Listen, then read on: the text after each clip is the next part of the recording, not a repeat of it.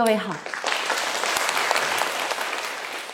我叫黄雪涛，呃，是一名律师，呃，我也是在关关注精神病这个问题。但是，当我们谈这个精神病的时候，一个律师，你，你到底在谈论什么？因为你又不是医生，又不是病人，你到底关注什么？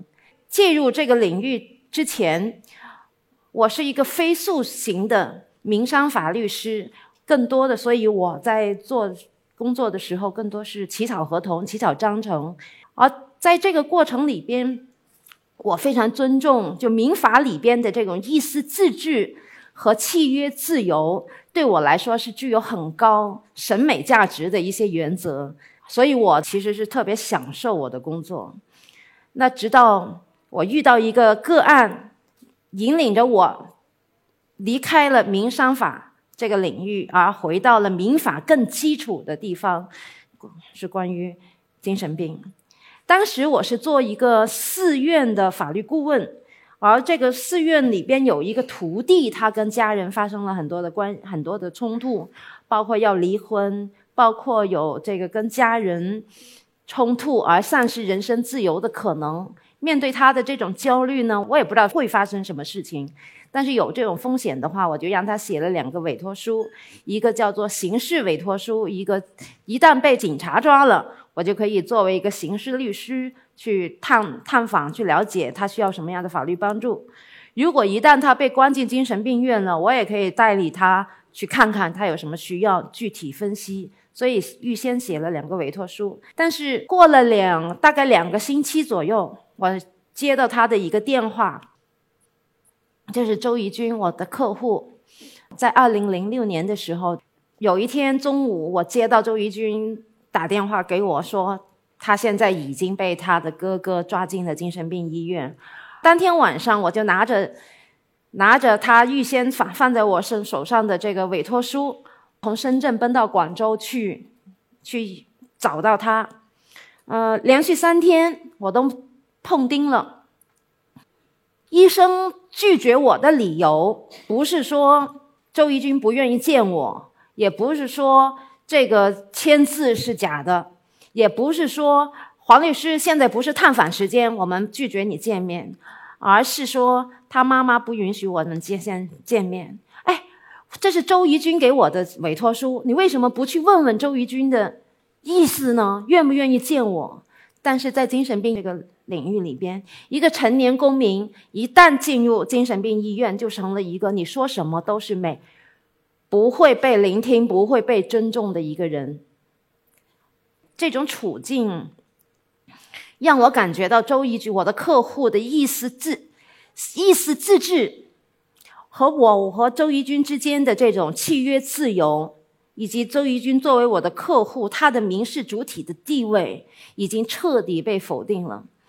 而之前的几个星期，我跟他有挺多的这种交流，所以一个我这么熟悉的一个朋友、一个熟人、一个客户，突然之间被推进了一个叫做无民事责任能力，让他妈就是他的监护人的这么一种状态，我觉得这就是我们理解当中的叫做 civil debt，就是说在民事领域，周瑜君被。这一群人被精神科医生定义为已经已非公民状态。看到这样，我的客户遇到这样的一种情境，我自己当时是一种叫愤怒和恐怖。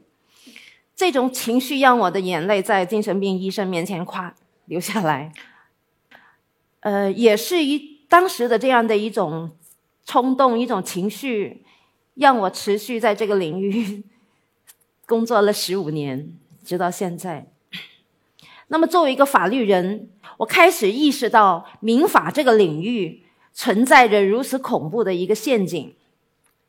因为民法里边有一些基本的规定，和是我们法学生第一年级的时候就是学得到的，就是不能辨认自己行为和不能控制自己行为的人是限制民事行为能力人，而限制民事行为能力人。的意思表示无效，但是这个描述的很空啊！什么叫做不能辨认自己的行为？这描述的非常的空洞。那谁有权去解释这个呢？是不是随便谁都可以去做这个判断，然后定义你是现在你不知道自己干什么，我就认为你是个无民事行为能力人，你就应该被替代决策、被监护起来呢？不是这样，因为有民诉法也是规定，一个成年人成为一个限制民事行为能力人是有特别程序的，要向法庭申请和经过法庭的宣告。但是，但这样的认知。仅仅是法学教科书里边的告诉你的答案，所以读书人是不会觉得这是个一种恐怖的事情，就觉得挺完美的，规定的挺好的。所以读书，法学生读过书的人就没觉得有问题。仅仅是现实让我们觉得恐怖，是因为现实当中真真正经过司法程序去宣告的，然后再设置监护的这种情况很少。大量的都是一进入精神病系统，马上就被定义为无民事行为能力人。那这种情况才是让人觉得特别可可怕。一个是标准特别的模糊，第二没有程序门槛，就随便谁被指认为精神病就可以变成无民事行为能力了。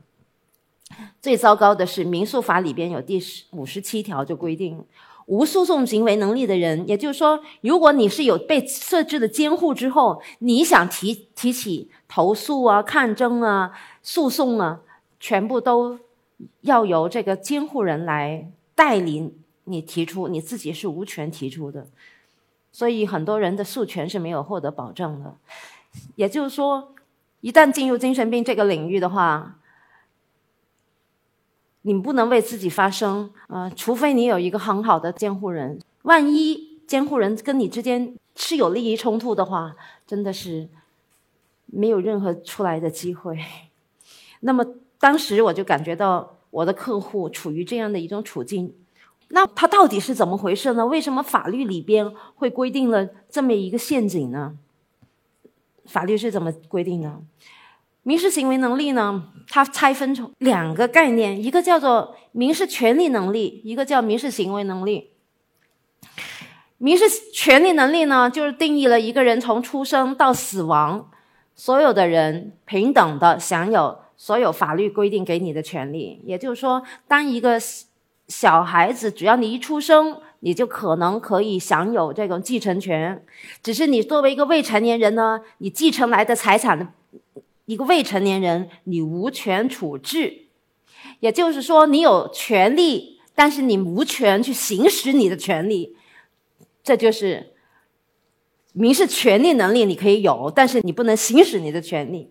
也就是精神病人，法律上规定所有的公民都有人身自由，但是人身自由这个权利你不能行使。民事行为能力就代表着这种意思。监护人要把你的把你关进里边，你就不能行使。居然法律可以允许这样的一种规定，在周怡君案，二零零六年的周怡君案，我第一次遇到当初学过的民法，居然有这么残酷的一个规一个现实操作，而且这么荒谬的一些事情，还有更细致的法律依据。二零零一年，上海精神卫生条例有这么样的一个耸人听闻的。耸人听闻的一个法法条，是在周怡君案件之后我才查得到的。说一个精神病人要行使知情权和决定权，应当以他有自知力为前提。哎，什么叫自知力？也就是说，你知道自己的行为有病，医生定义了你叫做是精神病。如果你不承认，那你就叫做没无自知力。所以，当在进入被抓进精神病医院的时候，你要辩护我是没病的，你就是一个无自制力的人。而这时候刚好就是说，你无权行使你的知情权和决定权。二零零一年，卫生部做出了一个红头文件，红头文件以附件的形式出了几个怎么样可以把人关进精神病院的一个。标准，其中有一个标准叫做拒绝接受治疗的人，就是可以把他送进精神病院了。我自己当时在周一军个案受到更多的挫折的时候，才查这些法律的。我跟同行、法律界的同行去分享这样的事情的时候，没有人知道，居然有这样的法律，而我的我们法律界的同行是不太了解。但更可怕的是，实际上这样的同类案件是发生很多。在周怡君案件之前，媒体报道已经很多，当然没被媒体报道的更多。其中少青少年领域的网瘾而被父母关进去的也很多，还有很多因为家庭冲突、夫妻冲突，而大量的这种案件是不仅仅有法律依据，还有很多理论的依据。我还查到，是法学院的副院长级别的一个研究者、一个学者写过很多的文章来支持这样的一种做法。他说，精神病人、精神病这个领域，它是一个生物医学的东内容。我们并不是约束他社会性的人格，而是我们约束的是一个生物医学的客体。所以。我们约束一个精神病人，不应该适用普通的法律，而应该适用医疗的特殊规范。我我我查到很多这样的一些学学学术研究的文章。你怎么能把一个人分分开说他这是个生物医学的人，而法律只保护这个社会性的人？有很多这种立法。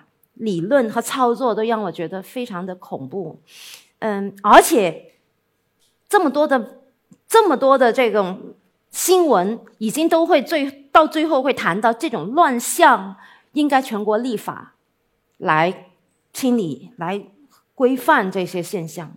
所以，我在我我更关注的是，到底将会立什么样的法？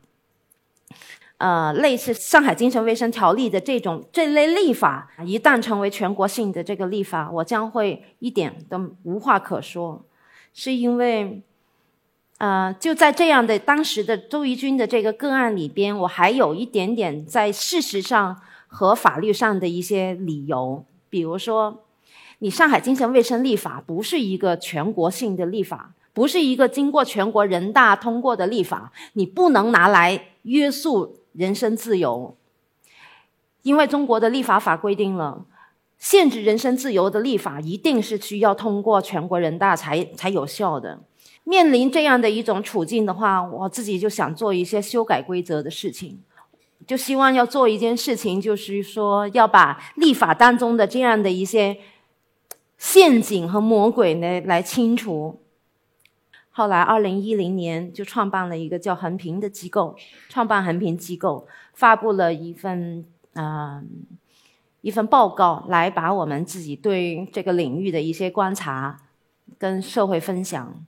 二零一一年到二零一二年的过程，是中国精神卫生法经过全国人大讨论的这个审议期。那通过横平机构，我们提出了五次。立法建议，我们参与的还包括了刑事诉讼法、民事诉讼法好几部法律，但是都跟这个议题相关，而其中有有不少的建议都被全国人大采纳，呃，其中一个是把自制力作为。行为能力的这个标准，或者是把可以把人关进精神病院里边的一个标准，从法律从所有的法律条文里边成功的删除，而取代的是一个危险性原则。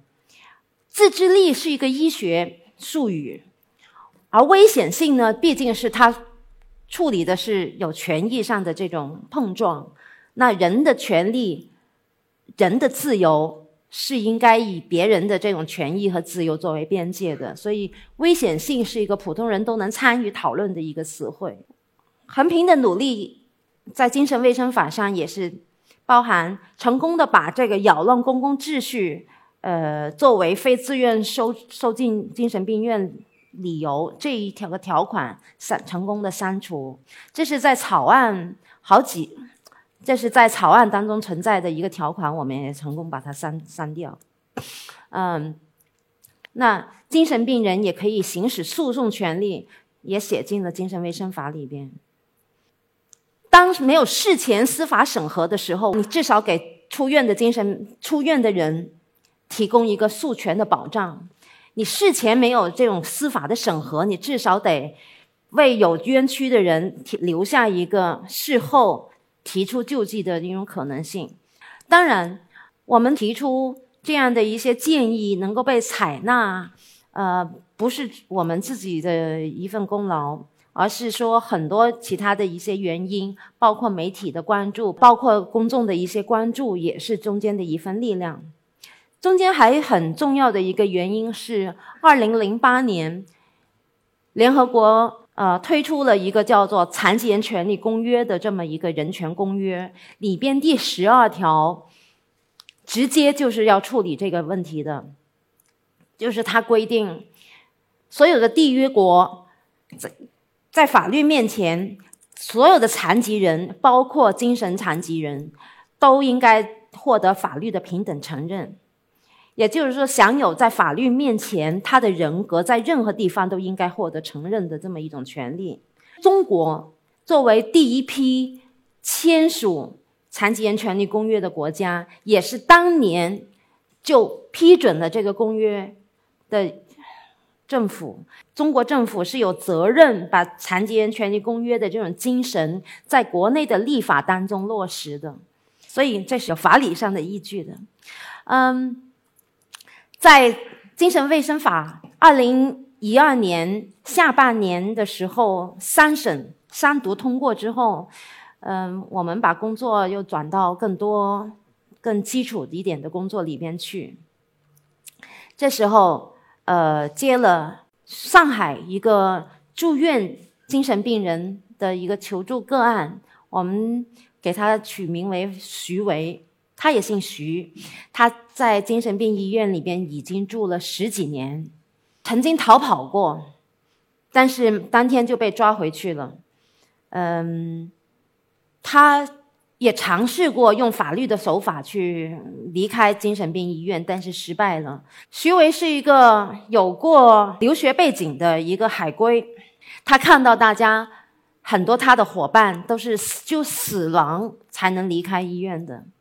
他不想自己重复这种命运，而且在医院里边，他遇到了他的一个认识了一个女孩子，变成他的女朋友。是爱情的力量让他重新点燃了他生活的里边的一些热情。这是在我们的一些协调下面，央视的记者新闻调查对徐维的个案进行一些各种深入的采访。他说：“你住在医院里好。”那一个人出去的时候，你当时？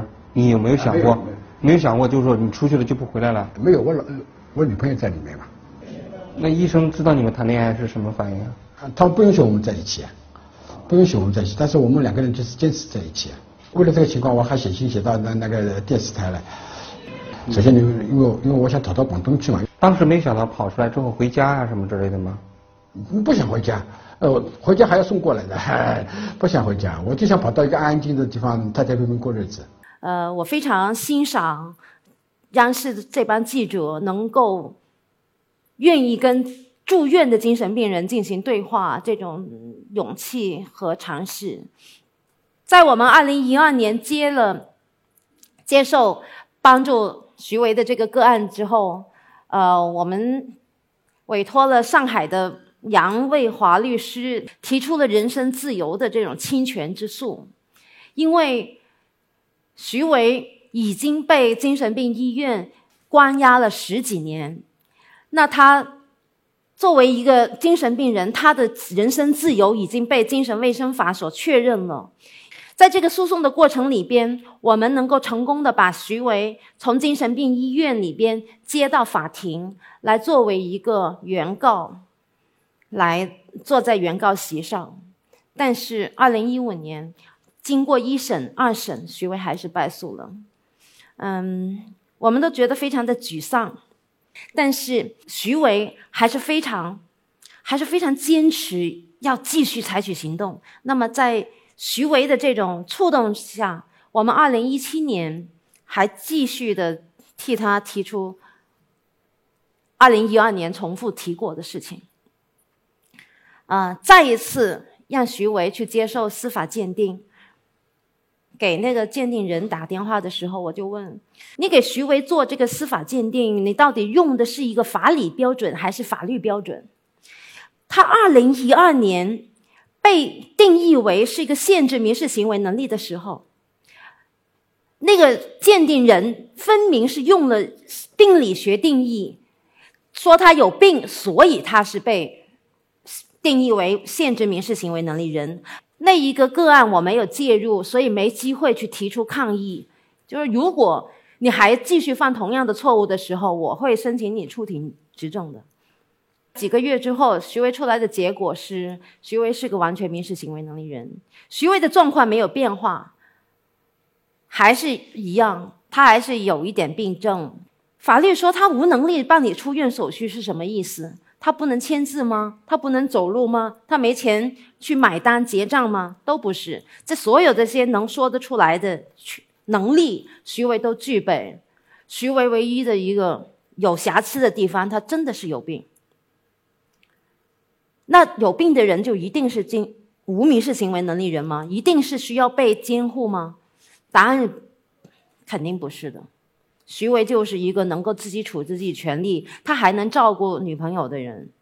所以，嗯，这里边我们就是试图通过徐维案做出一个切断医学和权益之间的这种粗暴的逻辑。有病不应该导致无权。有病不会导致无民事行为能力，有精神病不等于一定需要被监护，所以通过徐伟案，我们成功呈现出这样的一个结果。在大多数的个案里边，在很多人的观念里边，精神病人的法律能力就是会被质疑、被粗暴否认，这才是我们关注精神病人、关注精神病这个话题的真正的原因。我们并不是关真正的关注这个人到底，到底在医学判断是什么。我们真正关注的是权益上面的处置和处分。法律能力是一个比较接近法哲学的一个术语，普通的法律人基本上很少去碰它。刑事责任能力、民事行为能力、诉讼行为能力这些词汇是法学概念。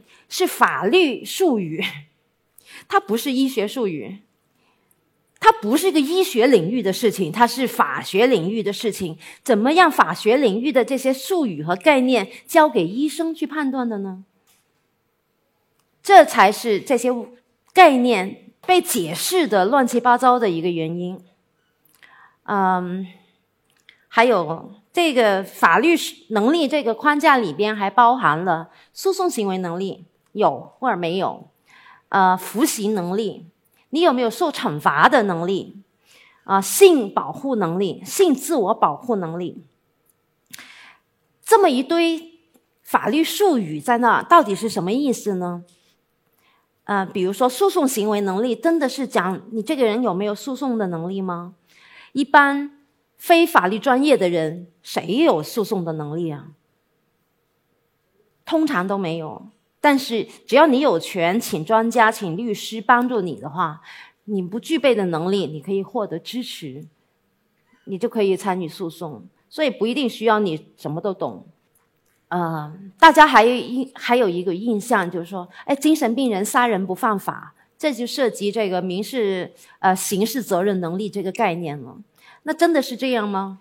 法律上也曾经是有这样的一些规定，这个规定也来自于一种。比较古老的学说，这个学说起源于启蒙运动里边，在对抗神权的时候，假设了人是有理性的，所以我们人应该有自主权，不应该都是被神所定义下我该做什么做什么，而且我们要对自己的选择承担后果、承担责任。所以是在对抗神权的时候，一些哲学家、一些文艺复兴的一些一些理论家就提出了人是理性人。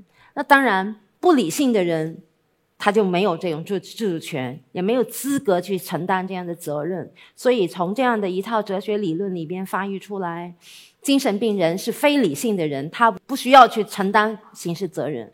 现代刑法的确是有很多叫做刑事免责这样的一些规定，所以就通过法学界传播给整个社会，就形成了一个啊，精神病人如果刑刑事可以免责，是不是可以罚杀人就可以不受惩罚？这样的一些观念，那精神病人真的是没有受惩罚的这种能力吗？不是的。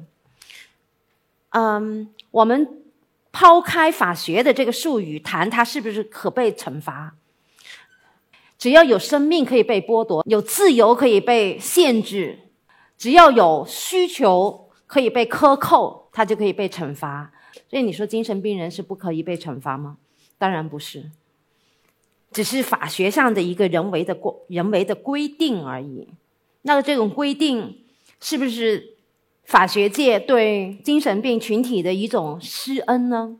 那精神病人的群体是怎么看这样的一种刑事免责、免责的这种法法律规定呢？刑事免责它是纯粹的一种学术术语。一个个案里边的当事人，一个犯罪嫌疑人，他被定义为刑事免责之后，不等于没有后果，他不不被判。刑罚，但是他可能就长期的被关进安康医院里边，在安康医院里边的关押不叫做服刑，不叫做被惩罚，而是说他被保护。但是对于当事人来说，同样是人身自由被剥夺，所以这个后果是有的，但是在法学术语上，它叫做免除了刑责。而且免刑事免责会导致公众担心，哎，这个东西会不会滥用啊？是不是精神病就变成了一个免死金牌啊？是不是变成一个杀人的执照啊？就公众有很多这样的一种疑虑。那对社群来说呢？金帐的这个社群，他对免责刑事免责是什么态度呢？金帐社群的态度我不一定完全都了解，但是我所了解、我所接触的一些金帐人士。对刑事免责这样的一些法律规定，或者是法律个案，极度反感。他们特别希望能够废除这种刑事免责的规定，或者是希望这些社群里边减少用这样的一种理由，因为他们特别能够明白，刑事免责让公众对他们敌视，提前做了各种防范。引起了群体的污名，他们没有任何暴力倾向，或者是没有过任何暴力行为的精战者，他们没有任何伤害过任何人，仅仅是因为被诊断了。因为你，你错犯做错了事情之后，你免责的话，主流社会就会让这些人没有机会犯错，所以他们的他们的这种人身自由一种。跟正常人过同样生活的这种机会被提前剥夺了，而且导致一种很多是终身隔离，进入了一种非人化的这种处境。我想补充的是，嗯，刑事免责其实在现实当中已经发生了很多的变化。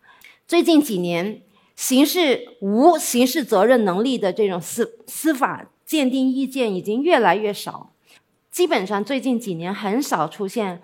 刑事免责这样的一种结果，也就是说，这个行业已经，呃，司法鉴定人士已经发生了改变。在法法律能力的这个框架里边，还有一个关于是为人熟悉的是精神病人的性同意能力，或者是性自我保护能力是不是有？那有没有这种能力，到底是一个事实查明，还是一个人为的规定啊？是不是跟精神病人发生性关系都是强奸呢？在八十年代，曾经出来过一个司法解释，就是明知道妇女有精障或者是痴呆的啊程度还严重，嗯，与其发生性关系，不管他同意不同意，不管你采取什么手段，都是以强奸论处。但这样的呃规定呢，在二零一三年就被废止了。是因为这样的规定明显跟《残疾人权利公约》相冲突的，而且那就有了这样的规定之后，也就是说，一个有整精神病有精神病的人，或者是严重痴呆的人，他说同意，法律就根本不承认，这样就等于剥夺了这些精障女性的所有的性性的权利。这个是对精障者的一种极度的剥夺和歧视，所以这样的法律就被废止了。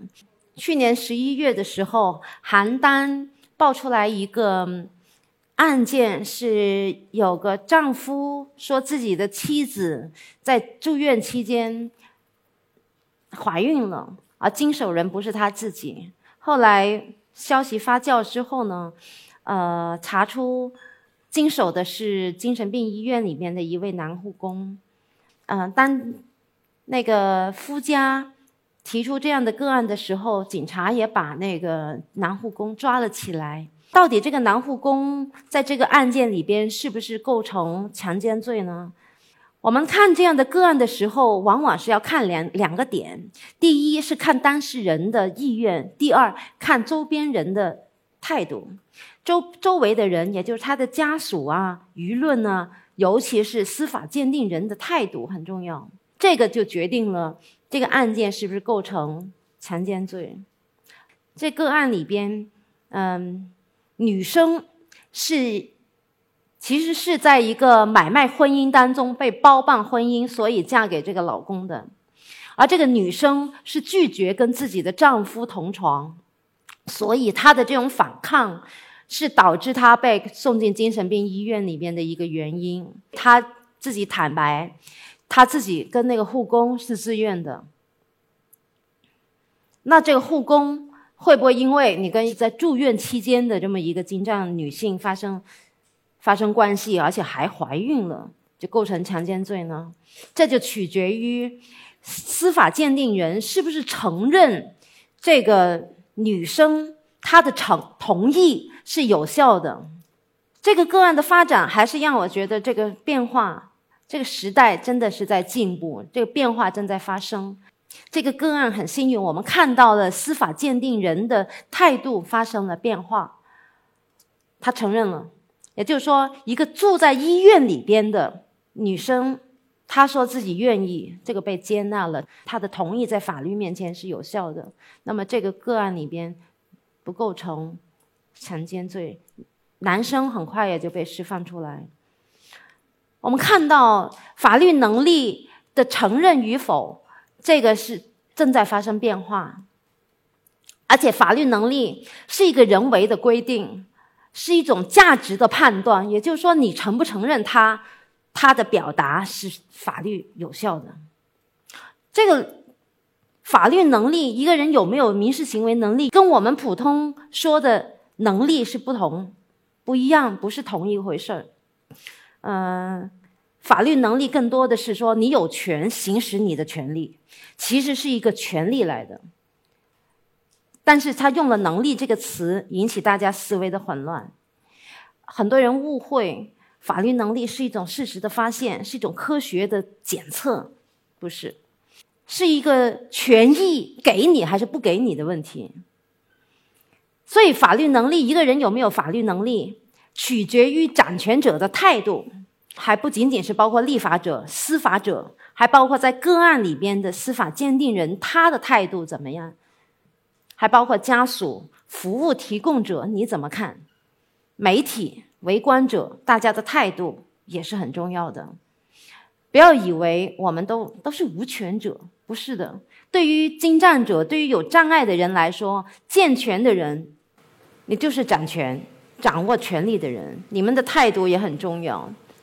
有时候我们经常要承认自己处于这个优势地位，因为面对很多处于边缘处境的人来说，其实我们就是处于优势地位的人。一个人有没有法律能力的时候，其实更多的是看我们自己的态度和决定是不是承认。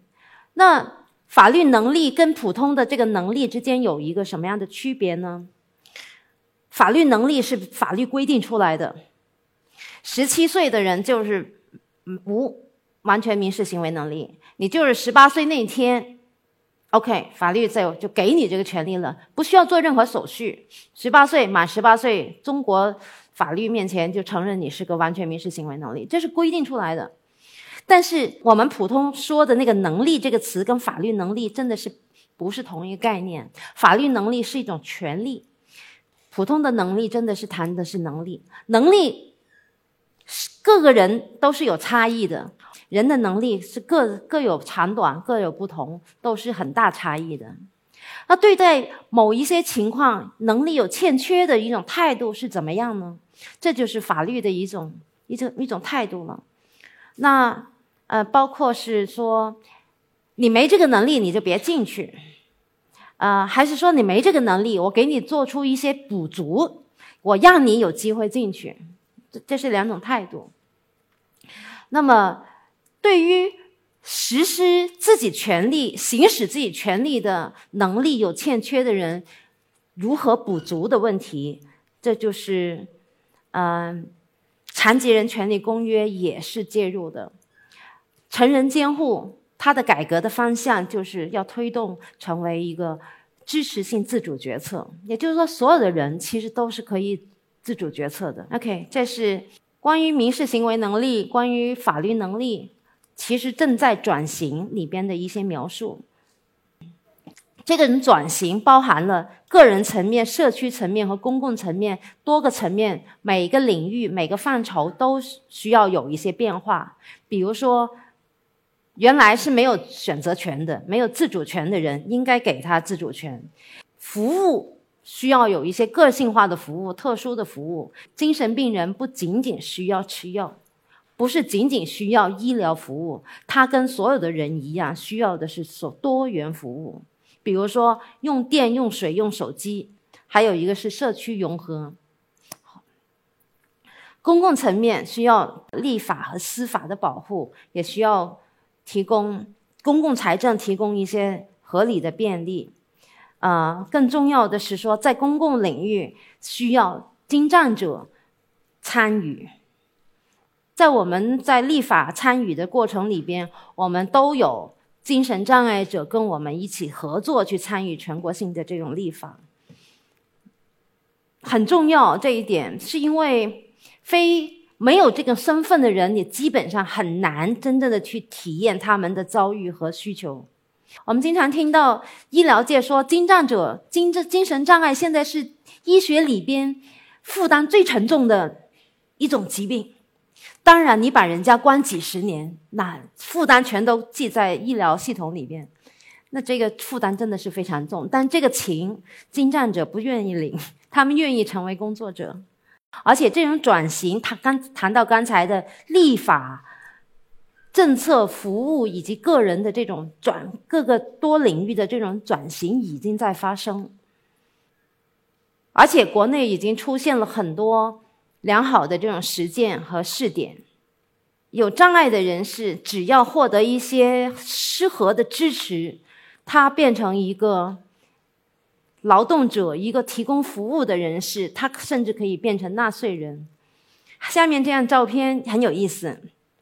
室内是什么样的情况呢？是一帮老太太、老爷爷们在打麻将。提供服务的就是一些精障的康复者。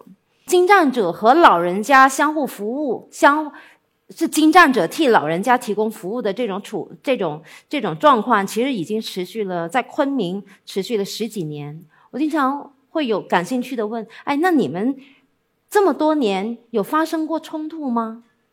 没有啊，没发生过冲突啊，都乐也融融。那我就问：哎，那你们跟周边的邻居发生最严重的冲突是什么？负责人说：我们他们这么多年来最严重的冲突就是他们背后院子里边的绿色植物啊挡住了人家的阳光，引起了冲突。所以。融合不一定真的就带来什么风险。那金障这个议题跟跟主流社会有没有有多大关系呢？我们家没有金障，是不是他者呢？呃，实际上，金障者的比例潜在我们身边的可能性比我们想象中要高很多。深圳很多年的这个调查都显示，说成年人里边五个里边有一个是精障者。我在英国看到很多的说法是说三个里边有一个，有一些城市说是四个里边有一个，那到底多少？所以这个比例是挺高的，而且随着老龄化，老人痴呆症的这种机会也是多起来。那我们今天健全。没有精神问题，不代表着未来没有问题。而且除了精神疾病这个领域之外，其实被替代决策的可能性，在我们现在已经发生的越来越多。